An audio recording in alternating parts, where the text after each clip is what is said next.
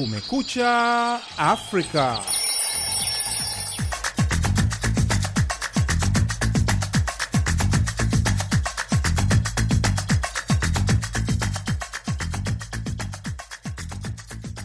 Hujambo mpenzi msikilizaji, popote unapotusikiliza. Hii ni Kumekucha Afrika kutoka idhaa ya Kiswahili ya Sauti ya Amerika, Washington DC.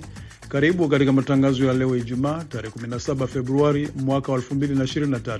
Jina langu ni Patrick Nduimana na mimi ni Idi Ligongo. Tunasikika kupitia redio zetu shirika kote Afrika Mashariki na Maziwa Makuu, ikiwemo Redio Dodoma FM Dodoma, Storm FM Geita, Redio Malaika Lubumbashi, Redio Rulali Kanyabayonga DRC, Mitume Redio Kitale, Sauti ya Mwananchi Nakuru na UBC Redio, kati ya nyingine.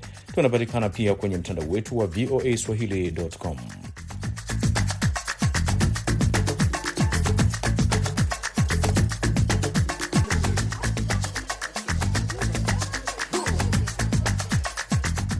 Katika ripoti zetu leo, madaktari wa rais wa Marekani Joe Biden wasema afya yake ni bora na yuko tayari kuendelea na majukumu yake yote licha ya umri wake mkubwa. Na leo katika VOA Mitaani, baadhi ya Wakenya wanatoa maoni yao kuhusu uamuzi wa hivi karibuni wa Rais Ruto kupeleka jeshi la polisi katika eneo la Rift Valley kukabiliana na wahalifu. Vita vya Turkana, sijui bonde la Ufa, hiyo mambo ilikuweko kutangia wakati wa Moi. Kibaki amekuja ikaendelea hivyo hivyo, naendelea yani mpaka tutakufa, tutaacha vile vile ikaendelea. Kumaliza hayo ni ngumu, alozagweba bunduki bana hawezi eka chini kirahisi. Ni baadhi ya vidokezo vya ripoti utakazosikia katika matangazo haya ya nusu saa, lakini kwanza namkaribisha Idi Ligongo akusomea habari za dunia.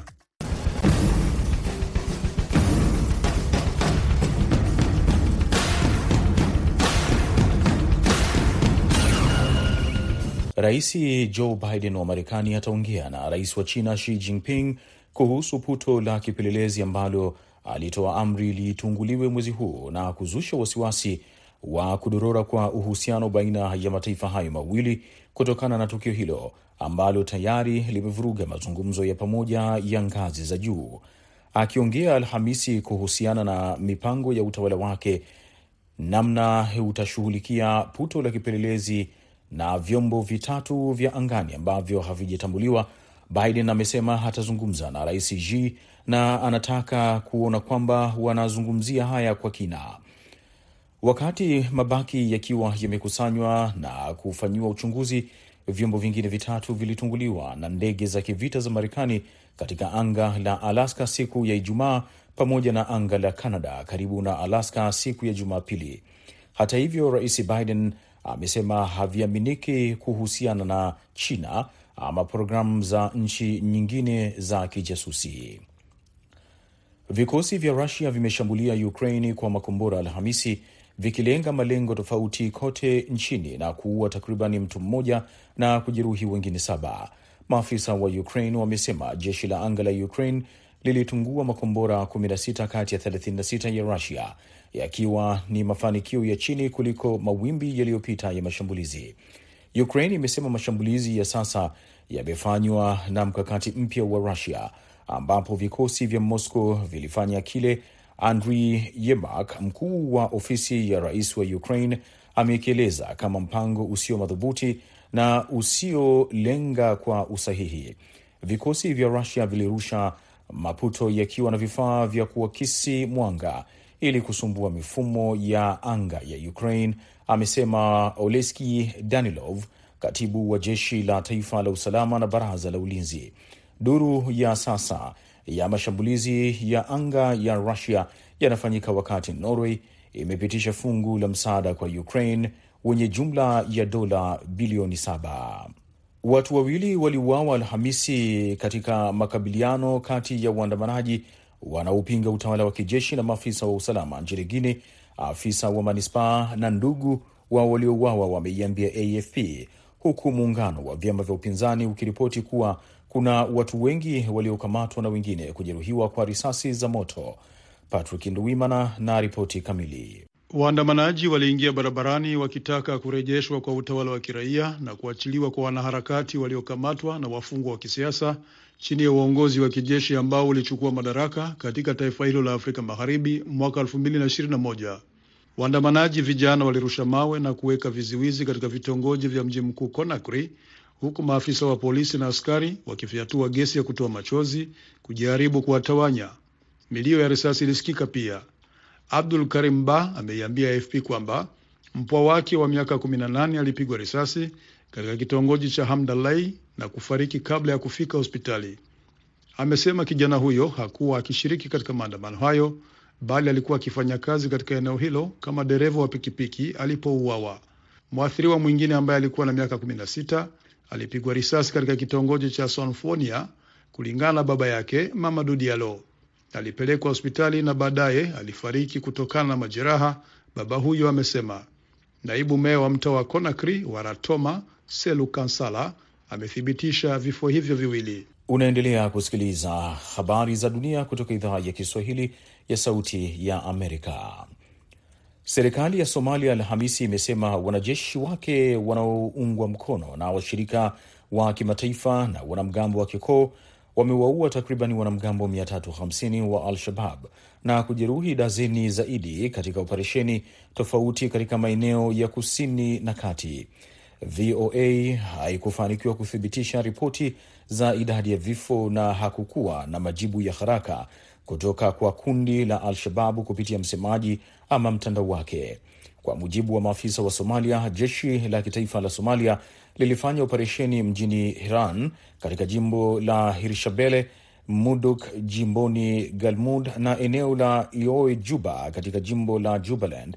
Katika mkutano na wanahabari mjini Mogadishu Alhamisi, naibu waziri wa habari wa Somalia Abdurahman Yusuf Adala amesema katika eneo moja la Hirshabelle zaidi ya wanamgambo mia mbili wa Al-Shabab waliuawa.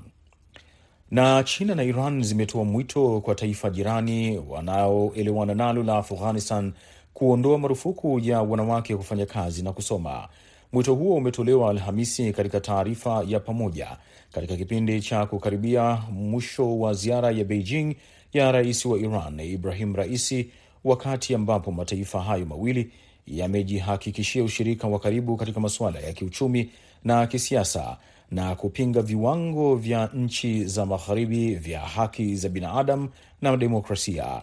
Toka kuchukua madaraka ya Afghanistan Agosti 2021, Taliban imepiga marufuku wanawake na wasichana kusoma katika vyuo vikuu na shule baada ya darasa la sita, ambapo pia iliwalazimisha wote waliochaguliwa kuachana na nyadhifa zao ikiwa na nafasi nyingine maarufu. Taarifa ya China na Iran imewataka watawala wa Afghanistan kuanzisha serikali inayoshirikisha makundi yote na juhudi zinazokandamiza wanawake. Imeongeza kusema Marekani na washirika wa NATO wanapaswa kulaumiwa kwa hali ya sasa ya Afghanistan.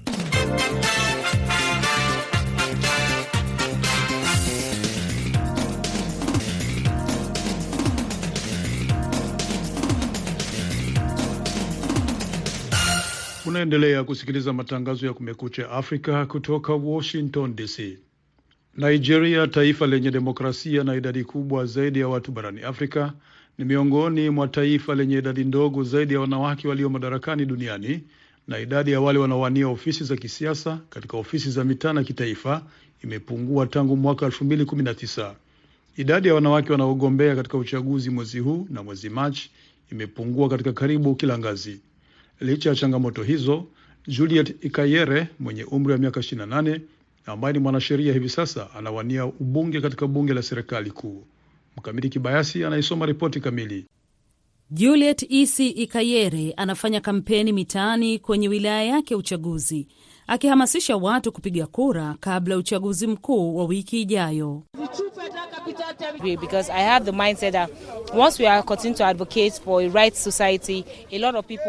Mawazo yangu ni kwamba mara unapoendelea kupigania kutaka jamii yenye haki, basi watu wengi watakuwa na moyo wa kushiriki. Watu wengi hivi sasa watahisi kwamba wanabidi kufanya jambo kama hili, lakini kama tunaendelea kulalamika na kukaa chini, hakika tunaongeza matatizo ya jamii maradufu. Katika uchaguzi huu ni asilimia kumi pekee ya wanawake wanaowania viti katika mabunge ya majimbo, asilimia tisa ya viti vya baraza kuu la bungeni, asilimia nane ya viti vya seneti na asilimia sita ya viti vya magavana. na ni mwanamke mmoja pekee, Princess Chichi Ojei anawania kiti cha urais licha ya kwamba anashindana na wapinzani 17 wanaume. Ushindani wake basi unatarajiwa kuwa mdogo ikilinganishwa na wale watatu wanaoongoza katika kinyang'anyiro cha Februari 25. Hii ni kulingana na uchunguzi wa maoni.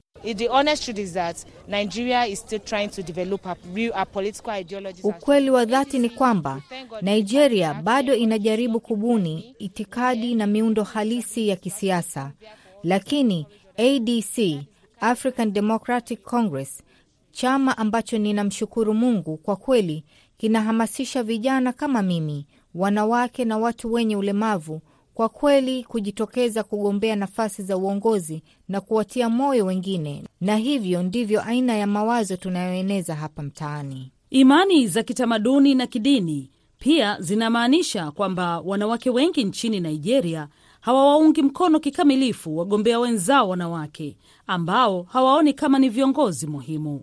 Licha ya kwamba idadi ya wanawake wanaogombea katika uchaguzi ni ndogo, na hata ukiachilia mbali uwezo wao wa kushinda, baadhi ya watu wengine wanasema kwamba kukubalika kwa wagombea wanawake kunaongezeka. Katika jimbo la Niger, eneo lililokumbwa na ghasia za magenge, Khadija Abdullahi Iya anawania ugavana, nafasi ambayo haijawahi kushikiliwa na mwanamke popote nchini humo. Ikayere anasema hiyo anaona ni ishara ya maendeleo.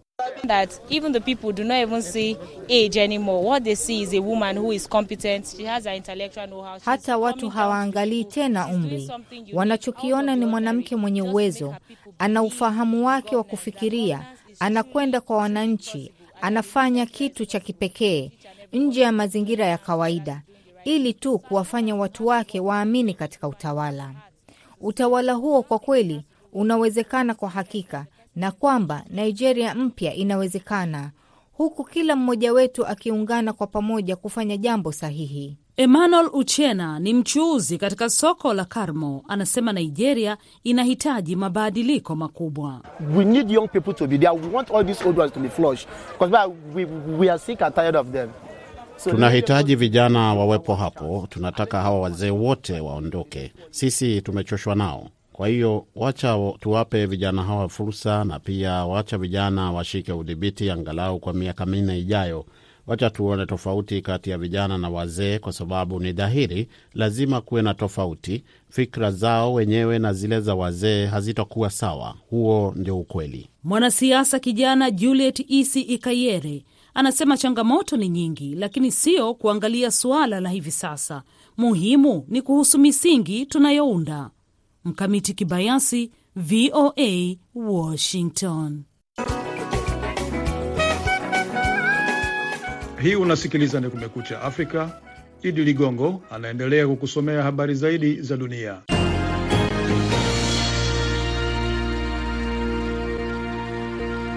Unaendelea kusikiliza Kumekucha Afrika ya idhaa ya Kiswahili ya Sauti ya Amerika. Ninaendelea kukusomea zaidi ya habari za dunia. Wizara ya biashara ya China Alhamisi imetangaza kuziwekea vikwazo kampuni mbili za Marekani za masuala ya ulinzi kwa kuizuia Taiwan silaha, ambapo imezipiga marufuku kuingiza bidhaa China ama kufanya uwekezaji wowote wa taifa hilo. Hatua hiyo imechukuliwa ikiwa ni zaidi kidogo ya wiki moja baada ya China kuahidi kujibu mapigano kwa Marekani baada ya kutungua puto ambalo linaaminika kufanya upelelezi ambalo liliruka katika sehemu kubwa ya Marekani. Katika taarifa, wizara ya biashara ya China imesema kampuni ya Lockheed Martin Corp na Raytheon Technologies Corp na kitengo chake cha makombora na ulinzi kwa pamoja vimepigwa marufuku kujihusisha na uagizaji ama usafirishaji unaohusiana na China ama kufanya uwekezaji wowote mpya nchini humo. Kampuni zote hizo zinakatazwa na sheria za Marekani kuuza silaha zinazohusiana na teknolojia za China. Na idadi ya vifo vya tetemeko la ardhi la wiki iliyopita katika sehemu za Uturuki na Siria imefikia zaidi ya elfu arobaini na moja na makundi ya kusaidia yanasema misaada katika maeneo yaliyoathirika nchini Siria inakwenda taratibu, ikiwa vifo vinakwenda zaidi ya elfu tano na mia nane baada ya tetemeko nchini Siria peke yake. kusababisha vifo hivyo kwa, na kuna sababu nyingi vilevile zinazoelezwa zinatatiza usambazaji wa misaada kwa wote walio kwenye mahitaji. Kaskazini magharibi mwa Siria, eneo la nchi ambalo limeathirika zaidi na tetemeko kwa kiwango kikubwa, lipo chini ya vikosi vinavyopingana na serikali.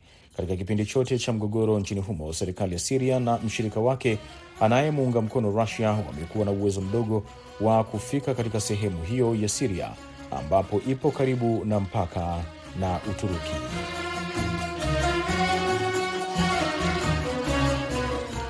Mahakama moja ya Afrika Kusini wiki hii ilitoa boti kubwa ya kifahari na mali nyingine za makamu wa rais wa Equatorio Guinea Teodoro Nguema Biang Mangue. Mali hiyo inatarajiwa kupigwa mnada ili kumlipa mfanyabiashara raia wa Afrika Kusini ambaye alimshitaki kwa kumkamata kimakosa na kumtesa baada ya mkataba kuhusu shirika la ndege kuvunjika. Makamu huyo wa rais ni pia ni mtoto na mrithi mtarajiwa wa rais wa Equatorio Guini, Teodoro Obiang ambaye anaitawala nchi hiyo kimabavu.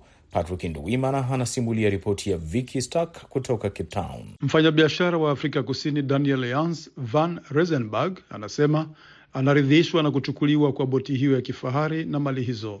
Anasema kesi hiyo ilikuwa ikiendelea nchini Afrika Kusini tangu mwaka 2016, akiongeza kuwa kila kukichukuliwa maamuzi, makamu rais Obiang anayejulikana pia kama Theodorin anakata rufaa. Yote yalianza zaidi ya mwongo mmoja uliopita wakati Jens van Resenberg alipoombwa na Gabriel Agambi aliyekuwa meya wa mji mkuu wa Equatorio Guinea kuanzisha shirika la ndege la kibinafsi kwa taifa hilo la Afrika ya Kati. Jens van Resenberg anasema alishughulikia mkataba huo kwa miaka miwili, lakini mwaka 2013 Angabi alihusitisha na kusema anataka arudishiwe pesa zake.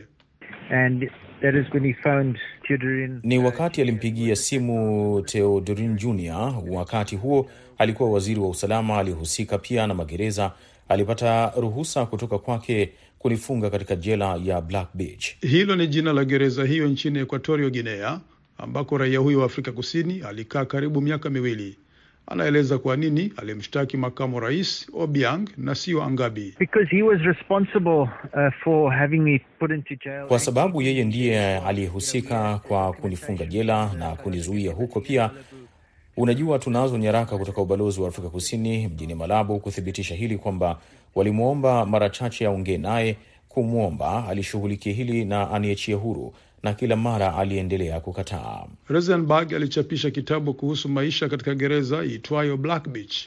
Anasema gereza hiyo ilikuwa na msongamano wa watu, uchafu na chanzo cha magonjwa. Hatimaye wakili wa mfungwa mwenzake alimsaidia Rosenberg kuachiliwa huru.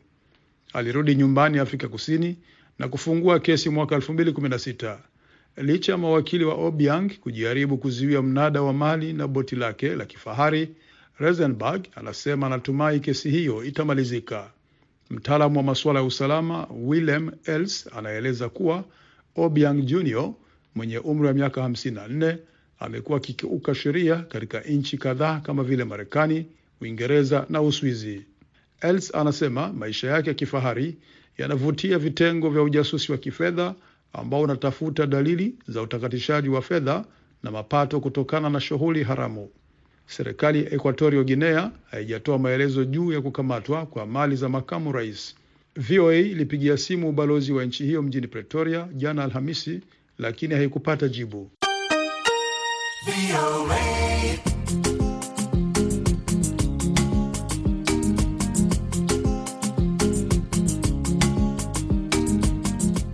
Madaktari Alhamisi walitangaza kwamba rais wa Marekani Joe Biden mwenye umri wa miaka 80 ana afya bora na yuko sawa kwa kazi yake baada ya uchunguzi wa kiafya ambao ulijumuisha kuondoa donda kwenye kifua chake na kutangaza kuwa hana dalili za muda mrefu za ugonjwa wa COVID baada ya kuambukizwa virusi hivyo mwaka jana.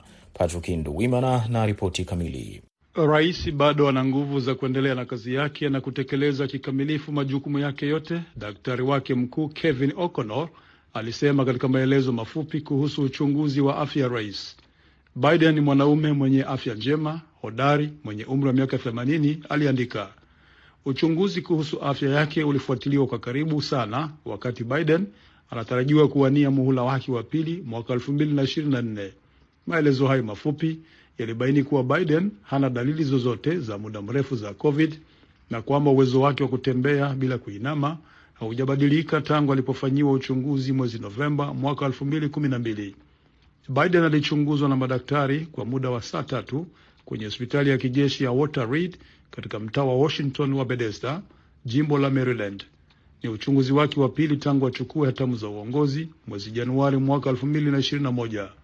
Mke wa rais Jill Biden alifanyiwa operesheni ya kuondoa madonda yanayoweza kusababisha saratani ya ngozi.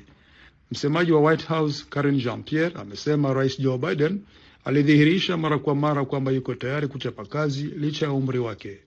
Akijibu swali la mwandishi wa habari kuhusu wakosoaji wa Biden wanaodai kuwa afya yake haimruhusu kuendelea kuongoza nchi miaka ijayo, Karine Jean-Pierre amesema We've heard these types of attacks or remarks before and you know if you go back to 2020 madai kama hayo yalitolewa na wapinzani wake kwenye uchaguzi wa 2020 lakini aliwashinda, na kuongeza kuwa waliendelea na madai hayo tena mwaka 2021 baada ya janga la COVID, lakini alifufua uchumi na kupitisha miswada mingi ya sheria kwa kushirikiana wa Democrat na wa Republican ambayo iliboresha maisha ya Wamarekani. and guess what they turned around uh, the economy and he beat them there too Lakini watu wengi wakiwemo wa Democrat wamesema hawaungi mkono Biden kuwania muhula wa pili mwaka ujao kutokana na changamoto za umri wake mkubwa.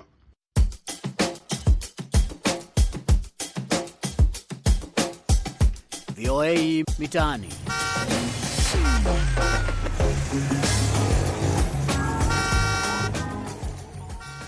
Operesheni mpya ya usalama hii leo inaanza rasmi eneo la Rift Valley nchini Kenya, ambapo kuna ukosefu wa usalama kutokana na uhalifu wa wizi wa mifugo. Hii ni baada ya matokeo duni ya ilani ya kusalimisha silaha haramu siku tatu zilizopita. Katika VOA Mitaani, Wakenya wanazungumzia hatua hii mpya ya serikali kutoa ahadi ya kumaliza mzozo huo uliodumu zaidi ya miaka 60. VOA Mitaani imeandaliwa na Salma Mohamed. Kitu ambacho mi nachosema kuhusu kwanza, mimi hii Kenya, mi naona rais ambaye yuko Kenya na kusema, lakini sio kutenda. Acha nikwambie kweli, maanake atasema kitu hichi uone atafanya na haizi fanya. Unajua, nilisikiza jana kwa habari, nikasikiza tu kwa habari kwa ufupi, nikaona jamaa wanasema ati kuna watu Barehe, hivyo nilivyokuelezea, kuna watu Barehe ikawa ndio mila yao, yani mpaka uvuke mitaa pili ukaibe ndio uje na ng'ombe ujulikaniwe umeshakuwa kijana. Sasa mi sioni kama kuisha kama mambo ndio hayo. Hiyo ni stori ambayo iko tumezaliwa tukaipata Turukana, Turukana mpaka leo. Mimi ndio kuzeka, hizo stori ziko, vita vya Turukana, sijui bonde la ufa, hiyo mambo ilikuweko kutangia wakati wa Moi. Kibaki amekuja ikaendelea hivyo hivyo, naendelea yani mpaka tutakufa, tutaacha vile vile ikaendelea. Hiyo ni big network bana, they know themselves that is a big network. Kumaliza hiyo ni ngumu. Mtu aliozoea kubeba bunduki bana hawezi eka chini kirahisi, itachukua muda. Hata kama watajaribu rahisi, itachukua muda sana. Wakitaka watu waweke bunduki chini, hizo makabila ambayo zapigana ni wapatanishwe mwanzo, waelewane, waishi kama binadamu wengine huku mitaa mengine, na kila mtu adili na biashara yake. Ingia saa kumi na mbili kuamka saa kumi na mbili ile kitu mwanzo haitosaidia kitu, kwa sababu ile kafi, kwani wafikiri mtu mwizi na yesi atajificha atajificha. Kwa hivyo kupata kuwapata ile itakuwa ngumu. Hata fadhali ile ingekuwa watu waliachwa free, kuwa hakuna ile mambo nini, kuwapate nakuwa rahisi, lakini mambo na kafu pia. Huyo mwizi akisikia ikifikia time ataenda angalia mahali ajifiche, angojele time ya watu wako free, aendelee na mambo yake. Ile hiyo hiyo mwanzo haitomalisha, bado wizi utaendelea kulingana na vile ambavyo ana anabeba na kifua hawezi malisha. manake watu kama wale wanataka yani wawaite pamoja, yani ufanye kuwabembeleza, yani ile kuwatia nini, lakini ile kujipiga kifua kuonyesha kuwa haiwezekani na ni watu vitu wanafanya kutoka kitambo, ile ndo mwanzo anazidi kuwatia hasira watu, ndo anafanya ndo uzidi sasa kama sijui aliweka sijui kafi, si mtu atajibana kifika taimu mwanzo. sahihi itafanywa mchana, wacha kufanywa usiku. Yeye anangoja mpaka usiku, wale watafanya mchana mambo yao. Eh, ni kitu ambacho network kubwa. Kumpata ule real culprit ni ngumu. Hiyo cartel ni mataikun sasa, na biashara ni kubwa ya nyama. Sasa lazima uibiwe. Wakiamua leo waridhike na walichonacho, wamwache kila mtu afanya biashara yake, ule uza ng'ombe, ule uza ng'ombe, ule uza mbuzi, na kila mtu ajua mipaka yake, hakuna shida itakuwa, hakutakuwa na haja na bunduki pia, lakini bado hakuja kuwa na ile kuaminiana. Hawaamini serikali yenyewe, wanajua kuwa na nani waliwapa bunduki wao. Hiyo pia ni swali, mbona huku kwengine watu hawamiliki bunduki, kisi wenyewe kishuka nacho ni hatia.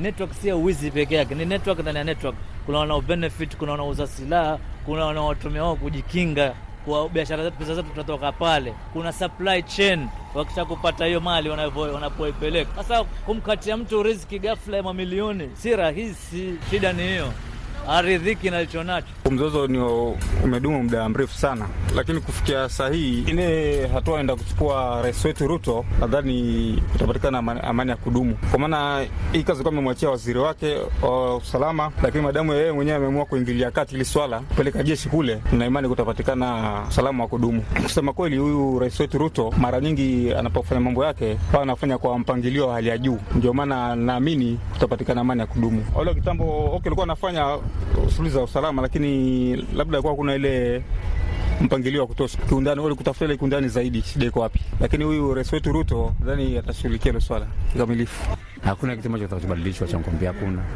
Maanake Kenya hakuna kiongozi, lakini ungekuwa na kiongozi kama vile kama vile Magufuli, mtu wa kufanya na kutenda. Magufuli angeenda pale akakaa kabisa na kazi nakafanyika, lakini Kenya hapa sioni kama kuna kiongozi ambaye itamalizia mambo rongo. kitumba. kuanza na wazee wa mitaa kwanza, ukae nao chini, kutoka kwa wazee wa mitaa na kwa machifu. Machifu wote wa mitaa ile upande huu na upande huu wakae pamoja na mzee wa mitaa upande na upande huu, vijana wapewe kazi, manake wote lizoana na njaa. Hiyo yote ni njaa, ni mtu aja akutumie, atoe pesa zao kwenda kaibe ng'ombe.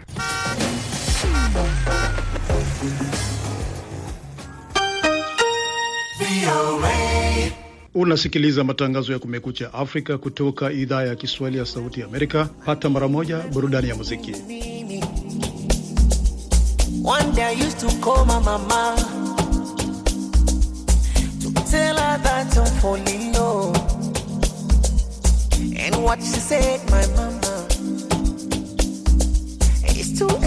For you to fall in love. Mama, don't you worry, she's my glory,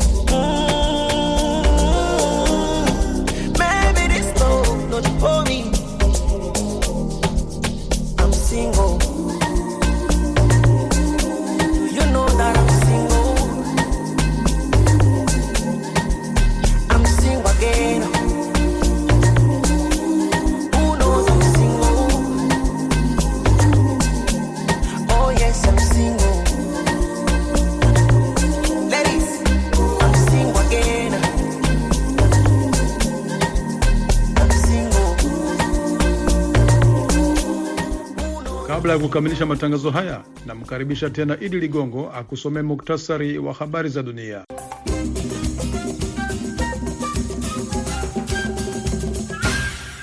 Rais Joe Biden wa Marekani ataongea na rais wa China Xi Jinping kuhusu puto la kipelelezi ambalo alitoa amri litunguliwe mwezi huu na kuzusha wasiwasi wa kudorora kwa uhusiano baina ya mataifa hayo mawili kutokana na tukio hilo ambalo tayari limevuruga mazungumzo ya pamoja ya ngazi za juu. Vikosi vya Rusia vimeshambulia Ukraine kwa makombora Alhamisi vikilenga malengo tofauti kote nchini na kuua takribani mtu mmoja na kujeruhi wengine saba. Serikali ya Somalia Alhamisi imesema wanajeshi wake wanaoungwa mkono na washirika wake wa kimataifa na wanamgambo wa kikoo wamewaua takriban wanamgambo 350 wa Al-Shababu na kujeruhi dazeni zaidi katika operesheni tofauti katika maeneo ya kusini na kati. Matangazo ya alfajiri kutoka idhaa ya Kiswahili ya Sauti ya Amerika yanakamilisha muda wake kwa leo. Kwa niaba ya wote walioshiriki kufanikisha matangazo haya, msimamizi BMJ Moridhi, mwelekezi wetu Jumbe Hamza, naitwa Patrick Nduimana. Hewani nimeshirikiana Idi Ligongo. Kwa pamoja tuna wageni tukiwatakia asubuhi njema.